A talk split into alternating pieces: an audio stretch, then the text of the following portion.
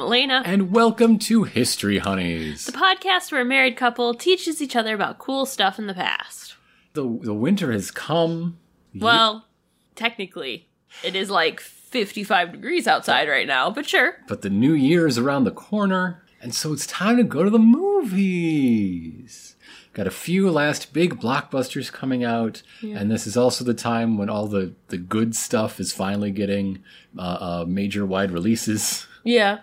Yeah, so I thought we'd talk about the Hollywood studio system. Ooh. Uh, so why do people care about this mode of production, these material conditions? Are you going to tell me why? Well, yeah, I'm going to answer that rhetorical Okay. question.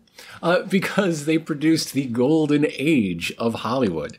Uh, we're talking about from the early 20s through the 40s, which uh, is the advent of sound Yes. to the implementation of uh, the court's decision in United States versus Paramount Pictures Inc. at all. Okay. We're going to get there. Yeah, you're, I assume you're going to break all this down because that was a long sentence. Well, it was a court case between the United States and Paramount Pictures Incorporated yeah. and the other co-defendants at all. Okay. Yeah. So when we say the golden age, we're talking about uh, this period of uh, the the good old days where stars were bright and movies were great and everybody was going all the time. In fact, in 1930, 65% of Americans went to the movies at least once a week. And it never dropped below 40% through the entire 30s, and then rose back again in the post war years, uh, where a majority of Americans were going to the movies at least once a week throughout the late 40s. By 1939, there were more movie theaters than banks in the United States. With the way movie theaters used to operate, that completely makes sense. Yeah. And like I say, this is the time of the great American films and film stars. We're talking about King Kong, Mutiny on the Bounty, Citizen Kane, Casablanca, uh, Fred Astaire and Ginger Rogers, uh, Bogey and Bacall, James Cagney, Errol Flynn, Cary Grant. All those good people. all those great people. Yeah. And of course, 1939, the high watermark in all of U.S. cinema, which had the release of Mr. Smith Goes to Washington, Gone with the Wind, Stagecoach, The Wizard of Oz. So many uh, all-time great films came out in one single year. Yeah. And again, all of this happened because of the studio system. Now, when I say the studio system, I'm referring to this production line like system of film production and distribution uh, that was exemplified by the major studios uh, 20th Century Fox, RKO, Paramount, uh, Warner Brothers, and MGM. They were fully vertically integrated operations. We don't talk about integration a lot in the 1930s, No. Uh, but this this is a different kind. This is something else. Very different type of integration. Vertical integration means that one company holds the whole supply chain. Like, uh, example outside of this industry was Henry Ford loved vertical integration. You know, he, he tried to open his own rubber plantation so he wouldn't have to buy the raw materials for his tire factories, for his car factories that went off to his own sales apparatus. Yeah. Right. Vertical integration. If McDonald's buys cattle farms, vertical integration. Yes. And that's exactly how these major studios operated. Uh, the scripts came from studio contracted writers, shot by contract directors on studio sets and lots, using their own in-house prop shops, costume departments, and everything else, with actors also on contract distributed by the studio's own distribution division and distributed to studio-owned theater chains. Hence why so many theaters across the country. Yeah, are called the Paramount. Yeah. Are called the Fox Theater. Yeah. Yeah. Uh, the minor studios, if we're talking about the eight majors, they're major studios. If uh, we're talking about the five majors, these three are the minor studios. It all depends on what list you're reading, really. But those were Universal, Columbia, and United Artists. They did not own theater chains. UA was also more of a backer and distributor for independent filmmakers than a studio in its own right.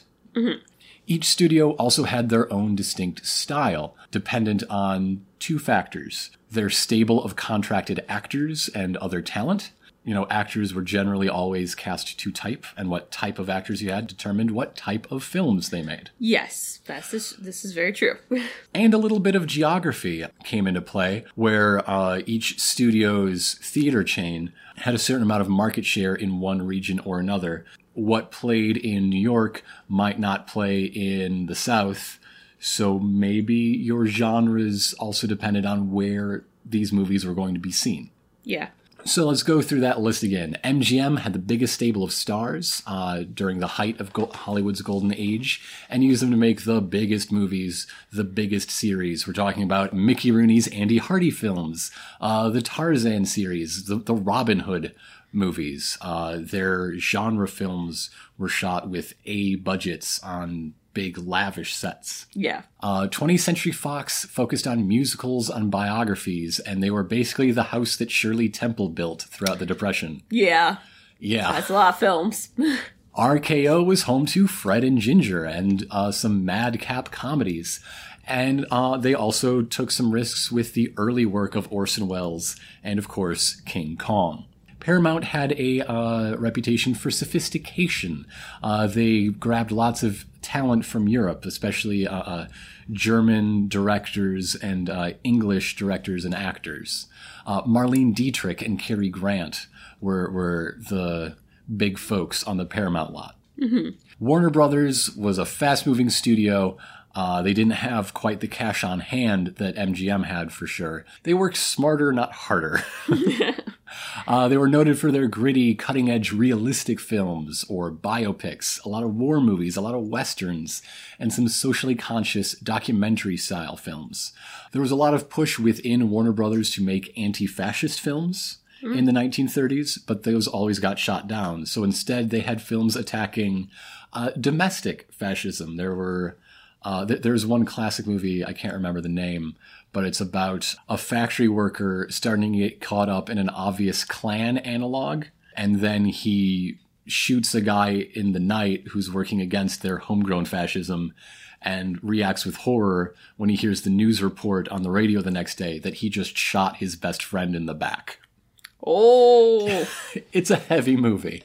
yeah. But again, the studio's most valuable and important assets were their stars. Stars sold movies. And this is something that uh, any studio boss or producer will still tell you today. Yeah. Yeah. But back then, they were in the star making business. They were very much. Uh, actors would be selected based on some quality. They're, they're photogenic, they're charismatic, they had comic timing. You know, I watched this vaudeville show, this guy needs to go in the pictures. Or sometimes, you know, the, the lady at checkout at that flower shop has the most radiant smile, let's get her a screen test. yeah. But once they were plucked out of wherever they were plucked from, they were made to fit the mold, given a new name. All those stars we mentioned earlier, that none of them that that's not their given name. Yeah. Not a single one. Incredibly rare to use a Mm-hmm. real name then. a lot of the names people use nowadays too that are actors Uh, are true. changed That's or morphed. And morphed to fit the mold of the characters they would be playing. Mm-hmm. Rock Hudson was not named Rock Hudson, but you could imagine any character he played could have been called Rock Hudson. Yeah. The standard contract term for these actors was seven years, with clauses that gave the studio control over their careers and their personal lives with these morality clauses. Now, if you refuse a role, your contract gets ex- extended. Uh, so you better do what you're told, or we're going to be telling you for even longer. Oof. Olivia de Havilland took Warner Brothers to court over this practice and won. Uh, her prize for winning her, her freedom of her own career? Being blacklisted for two years from the entire industry. So that didn't go so great. Yeah, yeah. Yeah. Uh, Bette Davis tried a few years earlier and failed in her suit, so her, uh, she still faced repercussions, but because she was under the studio thumb, they still needed her to make money. Yeah. so she could work. They just made it suck for her. So yeah, studios went to great lengths to manage the public personas of their stars and keep them in line with the parts they played. Uh, Rock Hudson, who we mentioned a little earlier, and director Vincente Minnelli were forced to marry other studio stars to hide the fact they were gay men. Uh, Hudson eventually came out in 1985, shortly before he was one of the first notable celebrities to die of AIDS. Yeah. Uh, Loretta Young was a young starlet who became pregnant. Uh, the studio said she was bedridden with a mysterious illness to cover for this. When she, quote, recovered, this came hand in hand with the announcement that she was adopting an orphan child. The studio had arranged this whole cover up, and of course, the, the orphan child was her own daughter. She adopted her own daughter. Yeah. yeah. Jean Harlow's morality clause, on the other hand, prevented her from getting married. She'd be more desirable to ticket buyers as a single woman. She, she played, you know, the, the hot young thing. Yeah. Nobody's going to pay to see that if she's already taken. Well, actually, people would, but sure. Sure, sure. I mean, people were obsessive, just as obsessed back then with like celebrities. It was that was its own thing. Yeah, I mean, uh, this the star system started because of the demand. Like, but Yeah. before uh, stars were sold to the public in advertisements, or whatever, before they were even credited, there were fan magazines in the silent era Yeah. making up names for these uncredited actresses that they wanted to see, and what's the next thing they're going to be in. Yeah. Now, there's also a long, long list of actresses forced into abortions. And some of these stories get very sad and very ugly. Uh, I, I do want to note one of them was Judy Garland, who got the brunt of so, so much of this studio control in her Yeah. life. She had a very rough career in life. Uh, Vincente Minnelli got married off to a star. That star was Judy Garland. Uh, she was his studio mandated beard. Uh, this was after, in her teenage years, getting hooked on amphetamines and barbiturates to deal with the pressure and schedule of child stardom on the MGM lot. Uppers to keep filming for all those hours every day, and downers so she could sleep when she was allowed to sleep. Yeah. So we've talked a bit about most of the uh, uh, assembly line. But now that you've got a movie, what guaranteed that it was going to be shown? What was going to pay for all of this uh, uh, factory churn? People going to see it in theaters, so buying tickets. Buying tickets is great if you run a theater, but if you run a studio, you just need to sell to the theater. Well, that's why you own your own theater. That is true. so now let's talk about the, the distribution apparatus, and in particular the practice of block buying. So in the 40s, those studio owned chains made up about 17% of all theaters. Okay. That doesn't seem like a lot. In fact, that's what, one in six?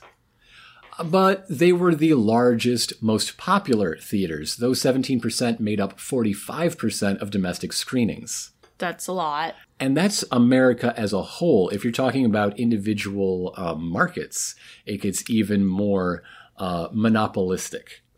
In all but, I think, three cities over 10,000 people, uh, there were no uh, non studio owned theaters. So, as an arm of the studio, those 17% showed what the studio wanted when they wanted it. It was guaranteed that, that there would be an audience. They just had to get, you know, people to come in and pay their quarter. Yeah. But how did the studios exert control over those other five sixths? Those other 55% of film rentals? That's where block buying comes in. What is block buying? basically selling in bulk. You know, j- just like anything else, it, you you get your wholesale price by by taking the whole truckload instead of piecemeal. so, like, multiple movies? Exactly. Like film titles. Right. You will show these five kind of thing or something? or more, but. five would have been nice. I mean, more, but like, yeah. you know.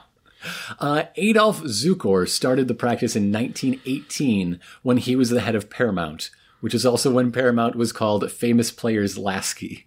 Paramount's easier to remember. Yeah, Paramount uh, became Paramount through a whole series of uh, mergers. And so, like, there was Famous Players, and there was Lasky, and at this point, it was Famous Players Lasky.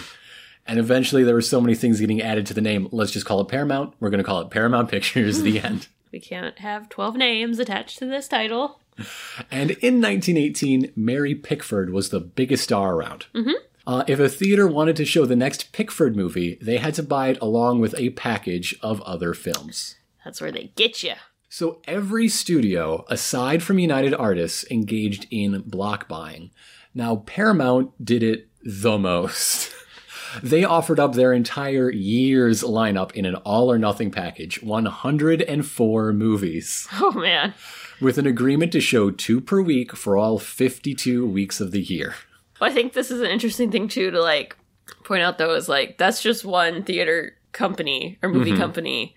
104 movies Yeah. compared to like the amount of movies that I mean a lot of movies come out nowadays too, Yeah. but compared to like from one Like- company, you might have four or in a big week, you know, summertime, five new releases, ma- major wide releases in a week. yeah. This is two from one studio. There's uh, seven other big studios. Yeah. Uh, well, and then there's like some weeks, you know, in the year where there's like one thing. Yeah, February. I'm forgetting February. There's a crazy amount of movies being produced then from Absolutely. a smaller amount of companies. And this studio system, and in particular block buying, made that possible. Uh, so theaters were buying movies they hadn't seen. A lot of times because they weren't even made yet. Just judging from a rough outline, a title, and who was supposed to be in it. Yeah. Uh, blocks would also include shorts, cartoons, newsreels, the entire evening's program. Uh, this version of block booking was called full line forcing. We force you to take the full line of product.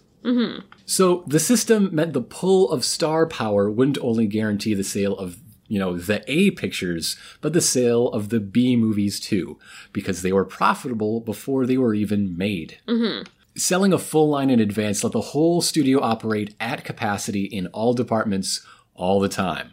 They had to make the stuff that was already promised to the buyers. Yeah. Again, the studio owned theaters were exempt and they had their own schedules. They could get a little flexibility, and that was part of why they crowded out these independent theaters who were locked into their block purchases. Yeah. So, uh, we're going to take a break real quick, but I want to leave you with a question.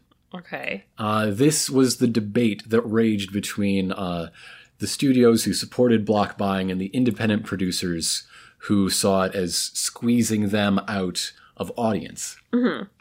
Did block booking free up producers to make riskier stuff because it wasn't really that risky? Or did it remove the impetus for films to stand out and be any good even because they were already guaranteed sales and screenings? Oh, that's a tricky question. It's a very tricky question, and that's why we're going to take a quick break. Okay.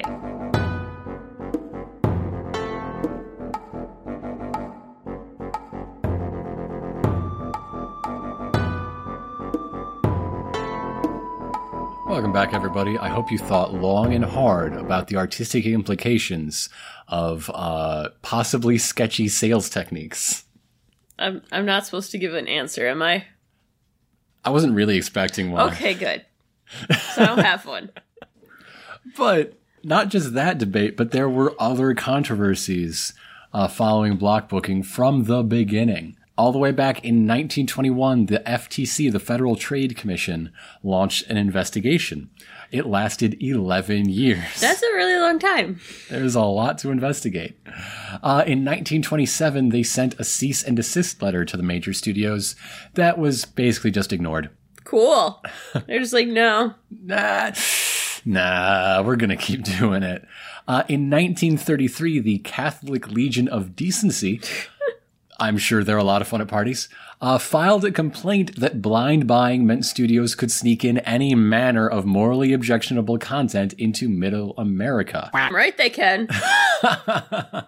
And uh, 18 bills were introduced to Congress to make it illegal uh, between 1927 and 1939. Oh. One of them got really close to passing, but didn't. So feel free to look that up on, on your own time. The first major court case about this was FTC versus Famous Players Lasky et al. Which became Paramount. if you weren't paying attention. Yes. Uh, this was filed before it was called Paramount, although a lot of the events we're going to talk about are after the name switch. But that just applies to like their letterhead, not the, the court case. It was Yeah. still in the name of Famous Players Lasky. Yeah. Uh, so after Paramount and their co-defendants failed to comply with that C&D uh, letter, the Department of Justice filed suit. Uh, the suit was appealed all the way to the Supreme Court, and defendants were found guilty of violating antitrust law, and block booking was identified as the fundamental problem. But then studio bosses reached out to the Roosevelt administration. Of course they did. You know, it's 1930, uh, things are rough. Well, by, by this time it was, you know, 1932 because he got elected. Uh, complying with the decision would have endangered the industry. And the last thing we need in 1932 is more layoffs. Come on, come on, come on, come on. Well, I mean, that's true. So the industry gained protection under 1933's National Industrial Recovery Act. Uh, the deal is basically that they didn't have to be bound by the Supreme Court's decision in exchange for allowing studio employees to unionize. The NIRA uh, was declared unconstitutional in 1935, throwing uh, block booking back into the spotlight. Of course, with that extra lead time, the studio system was, you know, fully solidified and running like a well-oiled machine. What's NIRA? The National Industrial Recovery Act. Oh, oh, oh, yes, yes. Okay. Yes. You just hadn't given me abbreviation yet of that. so I was like, wait, That's the only time it's going to come up. Okay. We're, we're clear of that one now. okay. I'm thinking like film. I was like, I don't know what that means in film. No, I know what that means actually. So then, that brings us to the big court case, the one that counts. Oh yeah. United States versus Paramount Pictures Incorporated et al. No longer whatever, whatever, whatever. Just good old Paramount, Yeah, still kicking. still kicking. Uh, in 1938, the Justice Department filed a new suit against the eight major studios United States versus Paramount Pictures. Why why are they picking on Paramount if it's against eight major studios? Why why does Paramount get its name at the forefront and not one of the other ones? In the first suit, it was because they were the biggest studio. But by now, by 1938, MGM had taken over, so I'm not sure. They just wanted to pick on them. Maybe because they instituted the block booking practice. Maybe, Maybe. because they had the biggest blocks that were booked. It just doesn't seem like fair though in like a, mm-hmm. a judgment thing when like it's the only one being named in the title, but you got like seven others. There's so many debates in Hollywood about who gets top billing. This is the one time you don't want it. It- It's the one time all these Hollywood lawyers were arguing, no, no, you first. Go ahead. Go. you can do it. It's it's fine. We'll pay you money so you go first. So the trial finally began in 1940. Like you, you might be noticing from all these dates, like things started in 1927. All these studio lawyers were doing whatever they could to put off things going to trial, put off judgment being handed down, and certainly put off, you know, the the orders stemming from that decision. Uh, so now it's 1940, two years later, and after only a couple of months of argument, the trial is called off by another one of these techniques a consent decree negotiated between the studio's lawyers and the Justice Department's lawyers. And it showed compromise on basically every issue. Mm-hmm. Block booking still allowed, but caps at five feature films per block. No, no shorts, no newsreels, no cartoons, just features, and no more than 5 mm-hmm. Blind bidding was banned, which is a fun thing to say before you do a speech. Just blind bidding is banned. Blind bidding is bad.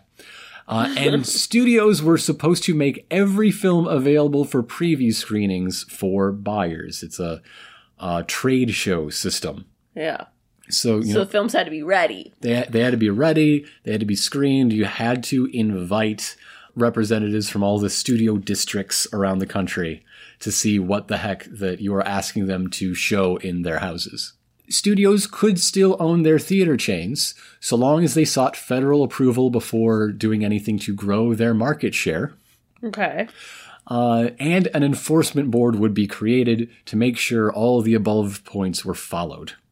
The, the industry would self regulate. So the three minors backed out. Universal and Columbia didn't have theaters, so block booking was the only guarantee they had for film sales. It was their their one trick. Yeah.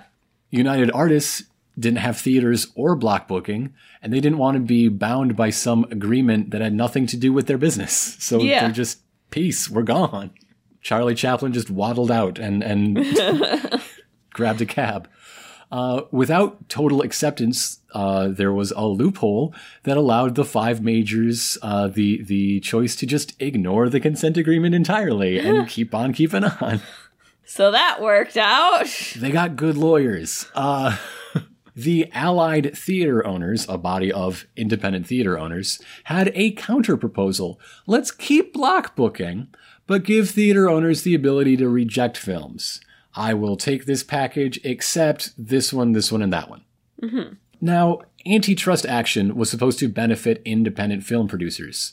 Uh, the consent decree didn't. Uh, this uh, Allied Theater Owners Unity Plan was even worse. Uh, so the, these independent producers formed a new body, the Society of Independent Motion Picture Producers. Uh, its founding members were the most prominent independent producers of their day, still very famous, notable names. We've got, alphabetically, Charlie Chaplin, Walt Disney, Samuel Goldwyn, Alexander Korda, Mary Pickford. At the beginning and end of block booking, there is Mary Pickford, David O. Selznick, Walter Wanger, and Orson Welles. Mm-hmm. Now you might be wondering, Samuel Goldwyn, isn't he the G in MGM? Yes, he yeah. is Yeah, he is. but he hated working in the big studio, like big business atmosphere, and he struck out as an independent shortly afterward. Yeah. He was also a founding player in Paramount back in the uh, uh, famous players days, Yeah. before Lasky even. Oh boy. His name didn't get to go up there. Ah, He got his name somewhere else. he didn't even like the company his name was in. What does he care? so the SIMPP uh, began bringing suits against theater chains uh, and filing amicus briefs in uh, other antitrust actions. And all this attention brought the federal government to reinstate their case. It, it's one thing if the FTC says something. It's another if Walt Disney goes out to the people and says something. Mm-hmm. I- If Mary Pickford shows up in a in you know their their favorite celebrity mag talking about this, it- it's a lot better than anonymous federal agent number whatever. Yeah. So in 1943, since the consent decree was broken, there was another provision they could refile the suit. They refiled the suit, uh, and it goes to trial again. In 1946, again, sandbagging, uh, there was a further ruling.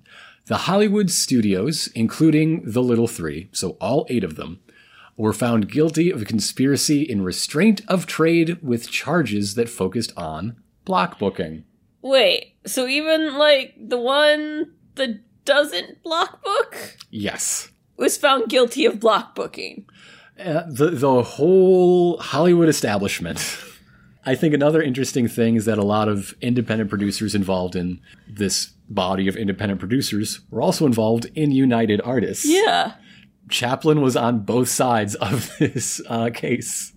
I'm very confused though how they're like, you're block booking, but we're not. We don't do that. Don't care, do it. You're bad. What? how does that work? I mean, the the other seven certainly were. Yeah, but that one's not, so how are they going after that one too? I'm not entirely sure. it was a case that was just entirely against the major Hollywood establishment, including the one element of it that was outside the major Hollywood establishment. If I if There's I was the United whole Artist, I'd of be UA. pissed during this whole thing. Like, Oh, yeah. we're not. We're not associated. We're not them. And again, a lot of their members were on the other side, were supporting the government, in this case against Themselves themselves for doing something they didn't do. in a sense, yes. So th- this ruling from uh, the federal district court hinged on each film's copyright forming a limited monopoly. Okay. Uh, you know, MGM had a monopoly on The Wizard of Oz starring Judy Garland. Yes.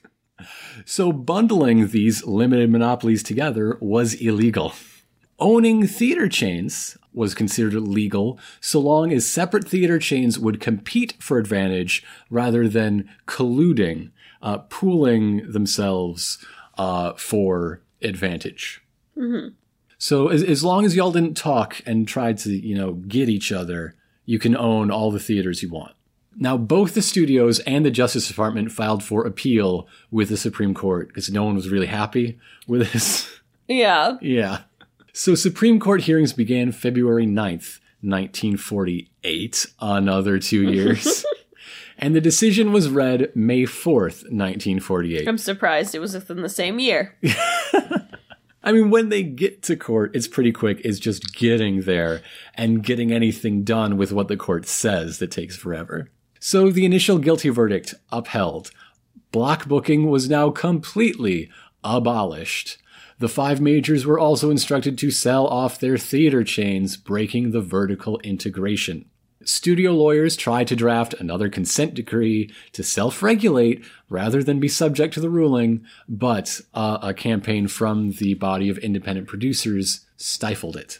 RKO had recently been bought by Howard Hughes, uh, and he decided, no, we're just going to sell. We're going to sell our theaters, follow the ruling, because they had the smallest chain of theaters to sell, and therefore the most to gain by forcing the larger studios to comply. If everybody sells, we lost the least. Paramount soon followed. Uh, they wanted to get this antitrust campaign off their backs because it was holding them back from their investment in television. And so, with two of the five complying, the others fell in line uh, before too long. Including United Artists, who, you know, didn't own these things. Yeah, they they were in instant compliance. They were just like, yep, we're good. It took no time at We all. don't have to do anything. We're all set. Uh, so, the end of the studio system. Studios began charging higher rental rates to theaters since those theaters weren't a division of their own company anymore. They had to charge more money. Uh, this percentage has risen even more over the decades, up to the point where, you know, for the first weekend, the studio might be getting 90% or more of your ticket price. Yes. Which is why popcorn is so dang expensive. It's what keeps the lights on at your local theater. That's why you spend $15 on a pop and popcorn. Or why your theater may have a program that lets you really discount films after they've been out for three or more weeks. Yes. Because by that point, the studio's cut has dropped a whole lot. Yeah. Uh, without the guaranteed sales from block booking, studios got pickier with their films. Every movie had to appeal to buyers on its own merits. Uh, so relying even harder on stars, uh, but not being able to put them up in, you know, a big gilded stable anymore. Uh, by 1957, Hollywood made less than half the films per year than they had in the 20s. Uh, there was no floor or ceiling anymore. Blockbusters were now possible. You could have things like uh, Godfather or Jaws. There's a debate which one is the first real modern blockbuster. but you could also have the kinds of flops that sank a company. That was that was possible now. Yeah. And again, the, the B movie designation was no longer a reality of production. It was just an aesthetic now. It, it was just nostalgia. Yeah. Independent producers and art, house movies lost the biggest barriers to entry and began filling screens. It was great for them. Uh, smaller productions were also able to do more to avoid the Hays Code. So all those restrictions on how much smooching and how much violence and who gets to have who has to have happy endings and how you can show police officers Yeah. started melting away. In the mid 50s, half of Hollywood productions came from outside the major studio houses. Big difference. With all this competition opening up, bigger stars and directors started their own production houses, bought their own scripts, went into business for themselves. Uh, to make up for their losses in legal fees, studios sold large catalogs of films to television. Yeah. Ones that they weren't planning to run in theaters again, so they might as well make a buck. Yeah. And that's where old movie channels came from. That's where, uh, no, that's that's not where It's a Wonderful Life came from. That was lapsing into a public domain. Yes, that was public domain. That's why people care about that movie now. It's due to a public domain. Frank Capra's done better. We can all agree. I don't like A Wonderful Life at all. I like it, but he's done better. And again, to save money, plenty of actors and other talent had their contracts cut short. Many of them became the first television stars. Uh, the, the Paramount decision was huge for the blossoming medium of TV. So studios today don't hold talent on contract. Not for a number of years. You might hear about like a three picture deal, Yeah. but that's not the same as a seven year deal. And we will hop you up on amphetamine so you can make as many pictures as we need you to. Yes, because there's a big difference between you're going to make three pictures over whatever time frame compared to well, you can make like 70 pictures a year with us Yeah. for 7 years. Take a look at Shirley Temple's IMDb. You will be Seri- shocked. And those are like over the course of 4 years or something. By that time that girl was 13, she was basically out of a career. And and now, while major studios have the capacity still to do so much in house, there's a proliferation of so many independent companies uh, for any aspect of filmmaking.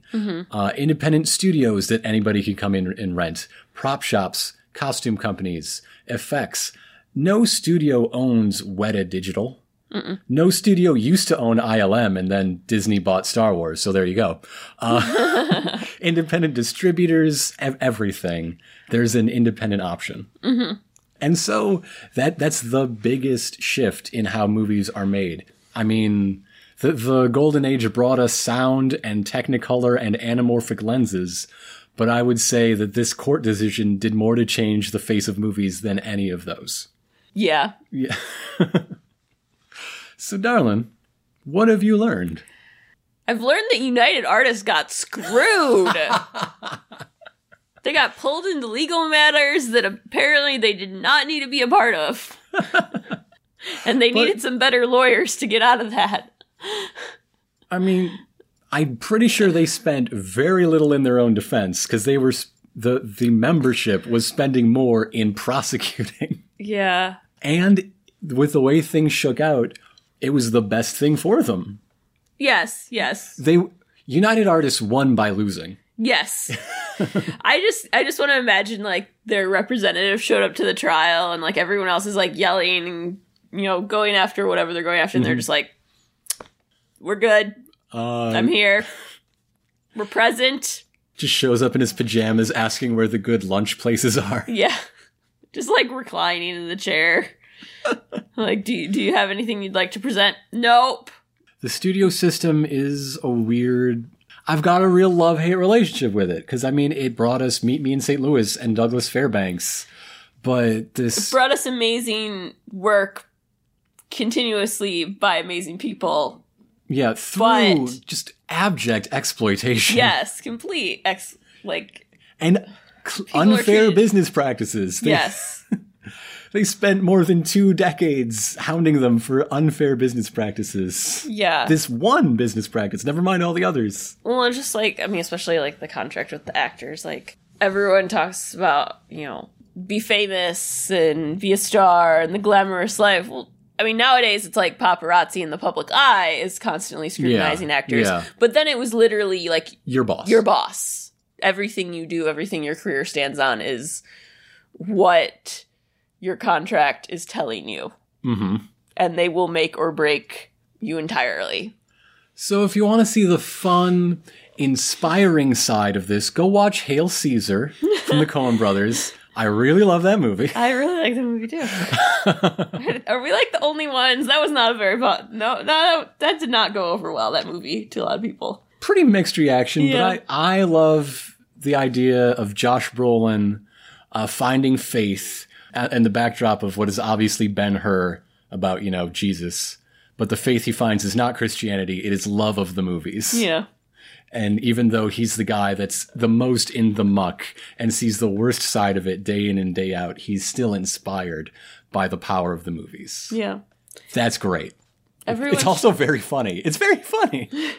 right now, I'm just thinking of the We Bear Bears movie sp- speech because he just kept saying like the powers of the movie, and in the movie, I'm just thinking about like Oh. that is why we go to the movies. Yeah, I'm putting that in the show notes. The Bear Bears speech. It's a great. It's a great speech. and they got a really good selection of films to to spoof spoof in Yeah. there. Yeah. with bears. So with that, I think we're going to take another quick break Okay. and be back with your letters.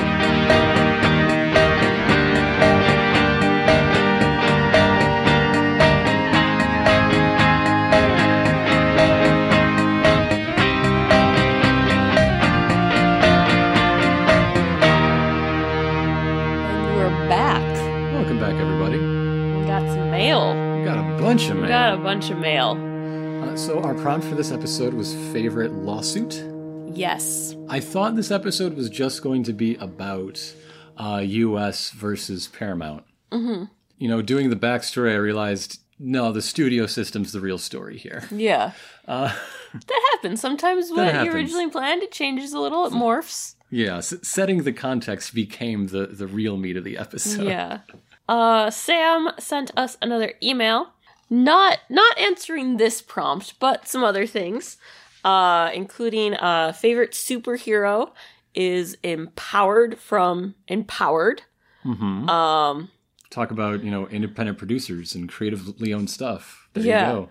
uh and Sam feels is from one of the most underrated series out there. So I guess check it out cuz I haven't heard of it.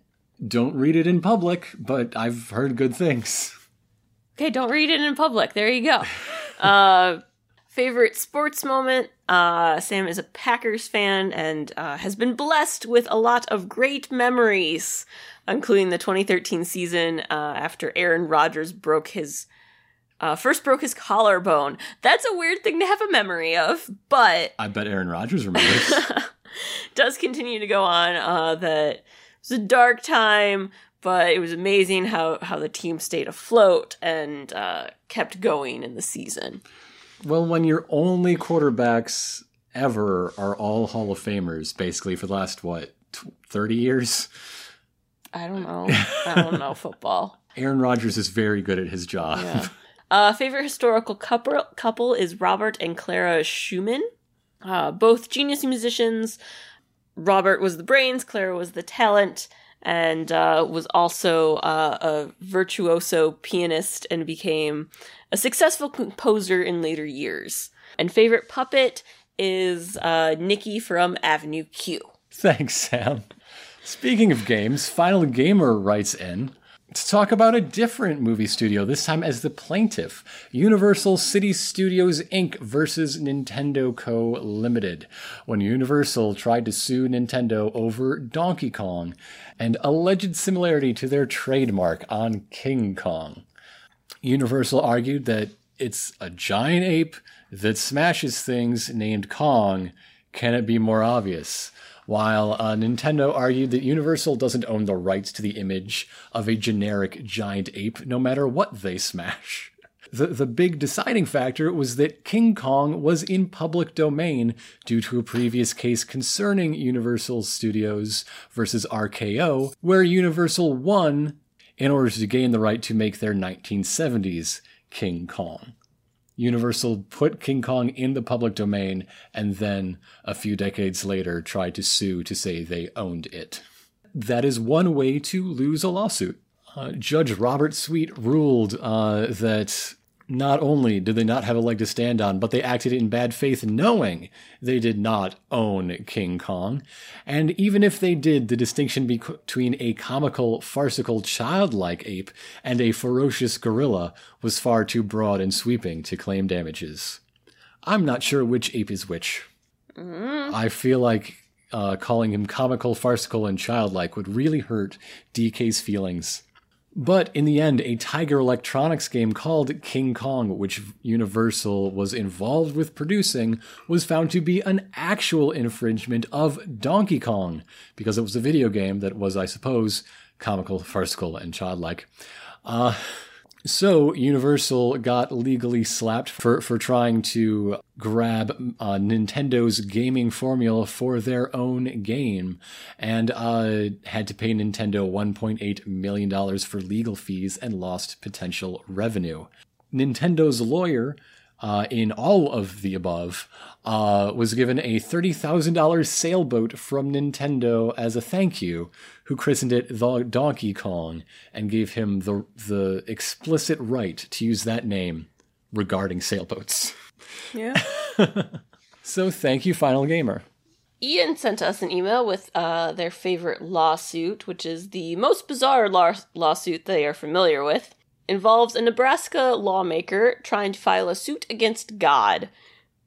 In 2008, uh, State Senator Ernie Chambers uh, was angered by the court system, which he considered to be too open to the public and bogged down by frivolous lawsuits. And to highlight this, uh, he filed a lawsuit uh, that uh, was seeking an injunction against God to forbid causing natural disasters, uh, societal hardships, and other forms of suffering. The main uh, issue in the lawsuit proceeding was that God had not been properly notified of the lawsuit against him, and thus the case was in violation of the Sixth Amendment. But Chambers argued that personal service was unnecessary as uh, the court itself acknowledges the existence of God. A consequence of that acknowledgement is a recognition of God's of God's omniscience, and since God knows everything, God has notice of this lawsuit. uh, the case was thrown out uh, due to the filing being incomplete, as Chambers did not provide a valid home address for God. Well, if you ever track him down, I'd like to give him a piece of my mind. Thank you very much. Michael wrote in uh, after our last episode on Disney's Animal Kingdom. Michael's a former cast member at uh, Disney's Animal Kingdom and had some insider info and tidbits and factoids to share. We, we made a joke that uh, they don't like it if you call Animal Kingdom a zoo Yeah. and Michael provided an old TV ad uh, where they coined the the like faux African word Nahtazu. Yeah. Just a lot of people going around saying Nahtazu. And so you're supposed to be welcomed in as they show all their shows and thrill rides and it's it's not a zoo, guys. It's not. the African village area, uh, the, the fictional village, is called Harambe, which uh, a few years ago made things insufferable, I'm sure. Yeah. Uh, Festival of the Lion King is the highest rated show on all of property, and that I can understand. It wasn't my personal favorite, but I get it. Lion King's catchy. It's got some catchy songs. It's got fun stuff in it. Wonderfully performed, and you know the the acrobats and the the dancers, and no, it's all great. But I tell you why I didn't like it so much. It's a weird first impression thing. Yeah. Uh, the audience uh, uh, participation, where they make everyone make animal noises depending on what section you're sitting in. Yeah. It was just very kids summer camp to me, and I never got past that tone setting Yeah. moment. But the show itself, yeah, it- it's great. Kali River Rapids was supposed to be more expensive. The tigers were supposed to be on the jungle area, but they just kept jumping on the routes. Oh man. No. I, So, why why do we keep saying cast member, not staff member? because you're they're cast members. because you're part of the story. You have a role to play. And uh, Michael was an attractions cast member in Asia, and part of the story of that role is that they're tourism people who do not believe the legends of the Yeti. So whenever someone asked about it, uh, they would pretend like they had no idea what they were talking about. But since they had to inform guests about you know the mechanical nature of the ride that it goes backwards uh, at one point. Uh, they'd say so don't be worried. If something goes wrong we have an escape system that takes you backwards into the mountain. It's all about how you word it. now expedition everest does not go to everest. The mountain it goes to is the forbidden mountain which is the yeti's domain. When you look at it from the outside there's a peak all the way in the back that one's everest Oh. There are no flowers planted around the Dino Institute because the, the flora around there is limited to the sorts of plants you would find during the Cretaceous period before the evolution of flowers. Uh, that's also where they keep the crocodile because crocodilians are pretty similar, at least on the outside, to how they were that many millions of years ago. Uh, some other remnants of Beastly Kingdom. Not only is there the dragon on the sign, but also a dragon on the turnstiles, along with the dinosaur and the elephant.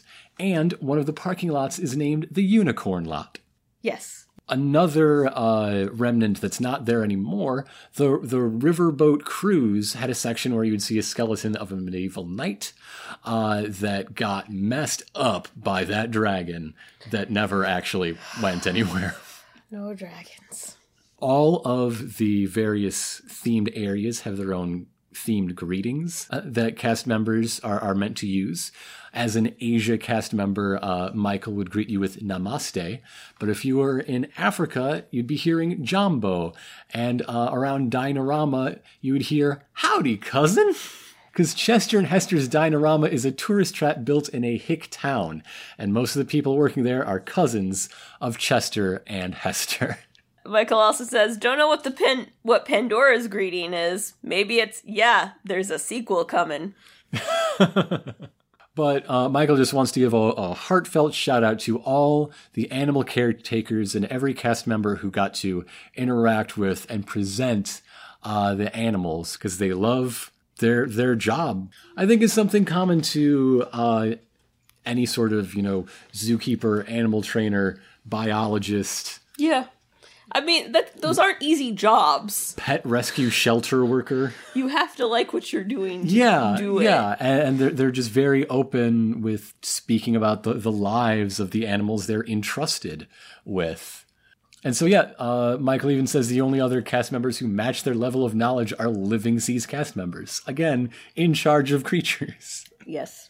Thank you so much for this uh, wonderful letter and, and teaching us stuff about things we taught other people about. Yeah. And there's a lot of teaching to do in the world today.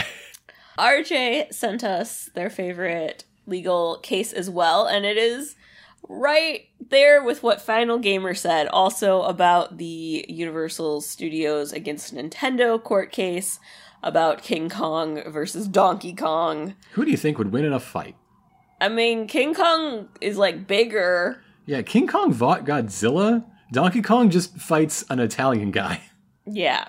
Well, one thing uh, RJ does point out is that in addition to the sailboat, Oh, yes. Nintendo later went on and named a video game after him, or a video game character after him. What video game character would that be? Do you know?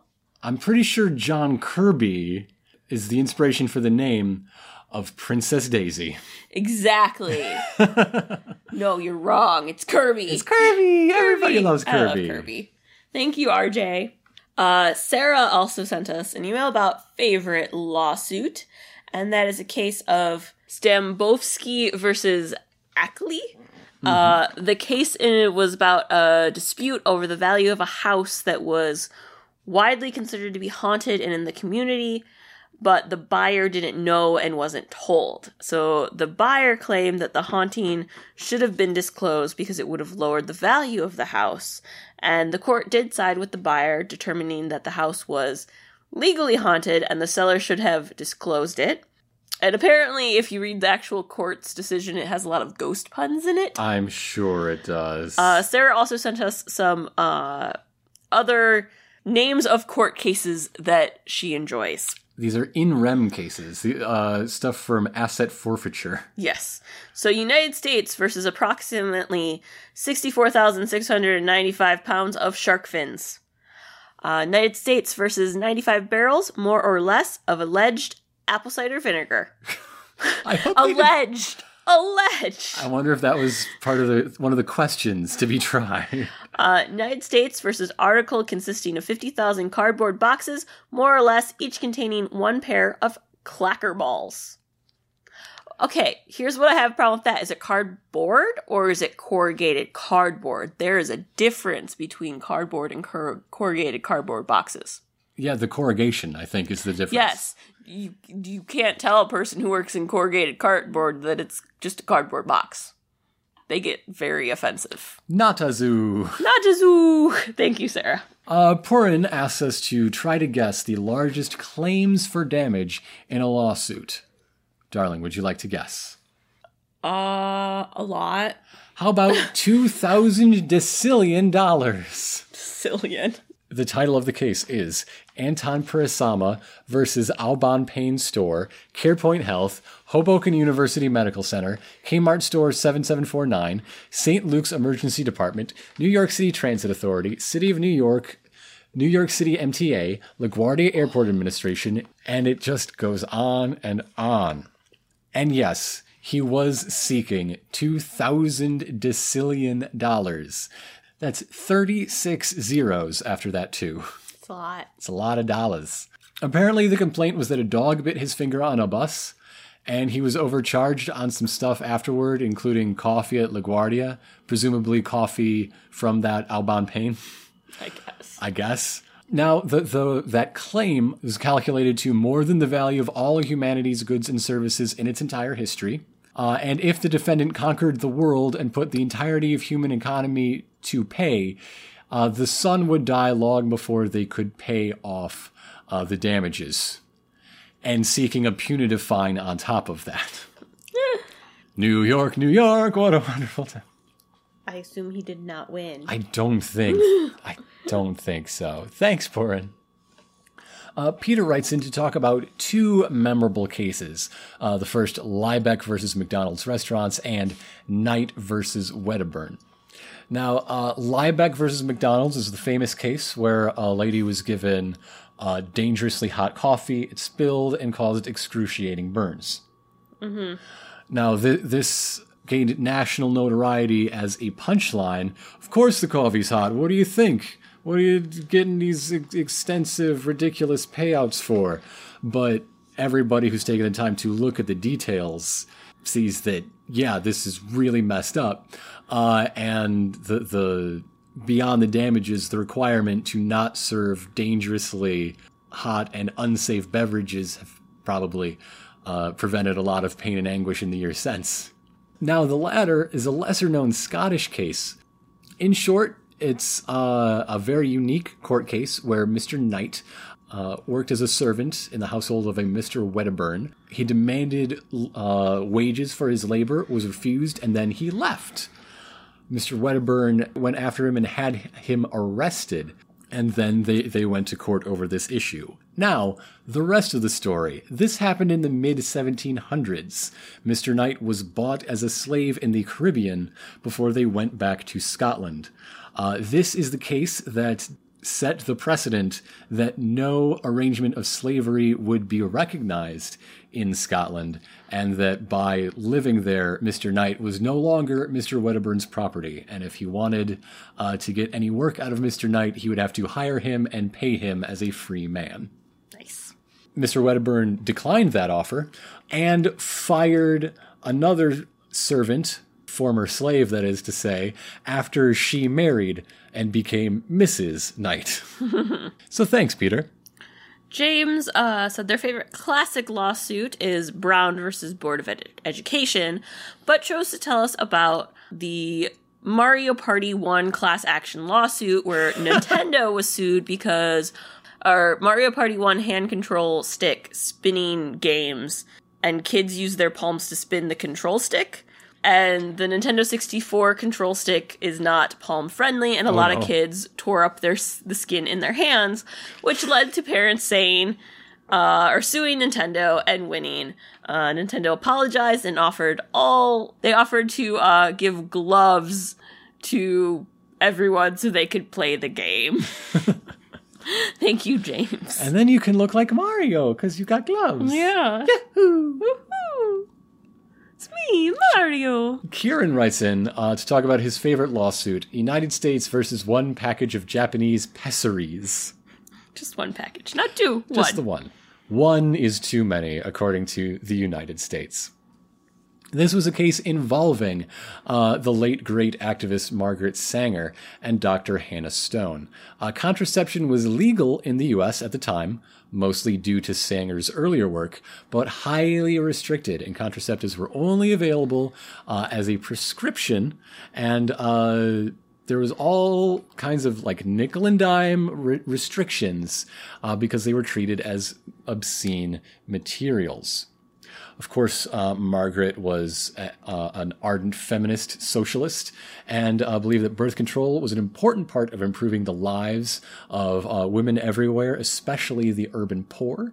And so by 1932, she thought that uh, her efforts and those of others had shifted public opinion enough to provoke this lawsuit to get uh, the, the laws restricting access to birth control changed. Now, pessary, that, that's an old name for a diaphragm. They were pretty popular in the 30s because uh, men would refuse to wear condoms. So it was up to uh, uh, vagina havers to have the barrier.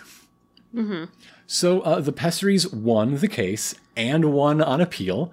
Uh, a judge pointed out that the law at the time permitted abortion in the case uh, of a, a woman's life being in danger, but did not support a woman whose life would have been in danger if she got pregnant to prevent the pregnancy in the first place. So this victory led to the full legalization of birth control and also the founding of the Birth Control Federation of America, which 10 years later changed its name to Planned Parenthood. Uh, a name that Margaret did not like very much because she thought it was a little too euphemistic. We do birth control here. Let's be proud about it, folks. Uh, you can learn more about Margaret Sanger from plenty of places, including one of Kieran's articles at headstuff.org. Very cool. Thank you very much for your letter. And thanks everyone for all your letters. Yeah, Got a lot of good ones this time. we did. Now, if you would like to send us a letter for whatever reason, uh, you got a show suggestion, you got a question, comment, story to tell, uh, prompt that tickles your fancy, where can those go? I was going to go to historyhoneyspodcast at gmail.com. That's right. Uh, now we got a bit of an announcement. After 41 straight episodes, we're going to take a quick little break. Our uh, holiday travel plans, Things are just complicated. Things are complicated. They're making a December 19th episode not possible for us. So we're going to take a four week break before coming back at you with our New Year's special. Yes. So our prompt for that next episode, coming at you January 2, uh, to kick 2018 off right, is tell us your favorite thing from 2017. Yeah. And again, those prompts and whatever else you have to say that you might want to get read on the show can go too. Historyhoneyspodcast at gmail.com. You can also get in touch with us on Twitter, Facebook, and Instagram, all of the fun socials. Yes. At History Honeys. Uh, something else we would love, love, love for you to do. Maybe you consider it a holiday gift. Uh, Hanukkah's coming, so give us eight ratings and reviews. Or just the one if you celebrate something else. Yeah. Yeah. Uh, you can also tell a friend. Uh, word of mouth is very helpful for getting our show to new ears. Uh, your your ratings and reviews help us find new listeners through the magic of uh, uh, algorithms, but word of mouth gives it that personal touch that that really helps our family grow. Yeah. And I guess since uh, this is our final 2017 episode, I'd like to uh, wish everybody a happy holiday. Here's hoping that your new year brings uh, new opportunities and and new prosperity and happiness. Yeah. Yeah, Yeah. So it, it will be weird not doing this it will. for for a couple weeks, but it gives us and you a chance to to catch up on Yeah, life. When when we looked at just what reality was going to do to us, you know, it it it tore us up a little bit to have to skip an episode. I hate I was doing like, we it. have we haven't like done that. At least I don't think we have. Never. We have not done that. We've never been even a day late. We need the time this time. I, I hope you'll agree we've earned it after 41 without fail. yes. Uh, but if you miss us, you can you know go listen to Sex Archie Go listen to Sex Archie. because that will have uh, a couple episodes. yeah, we are, because they aren't on break quite yet. Not yet.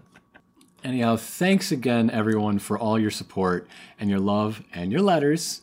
Uh, but with that, I'm Grant, I'm Elena and history's better with your honey.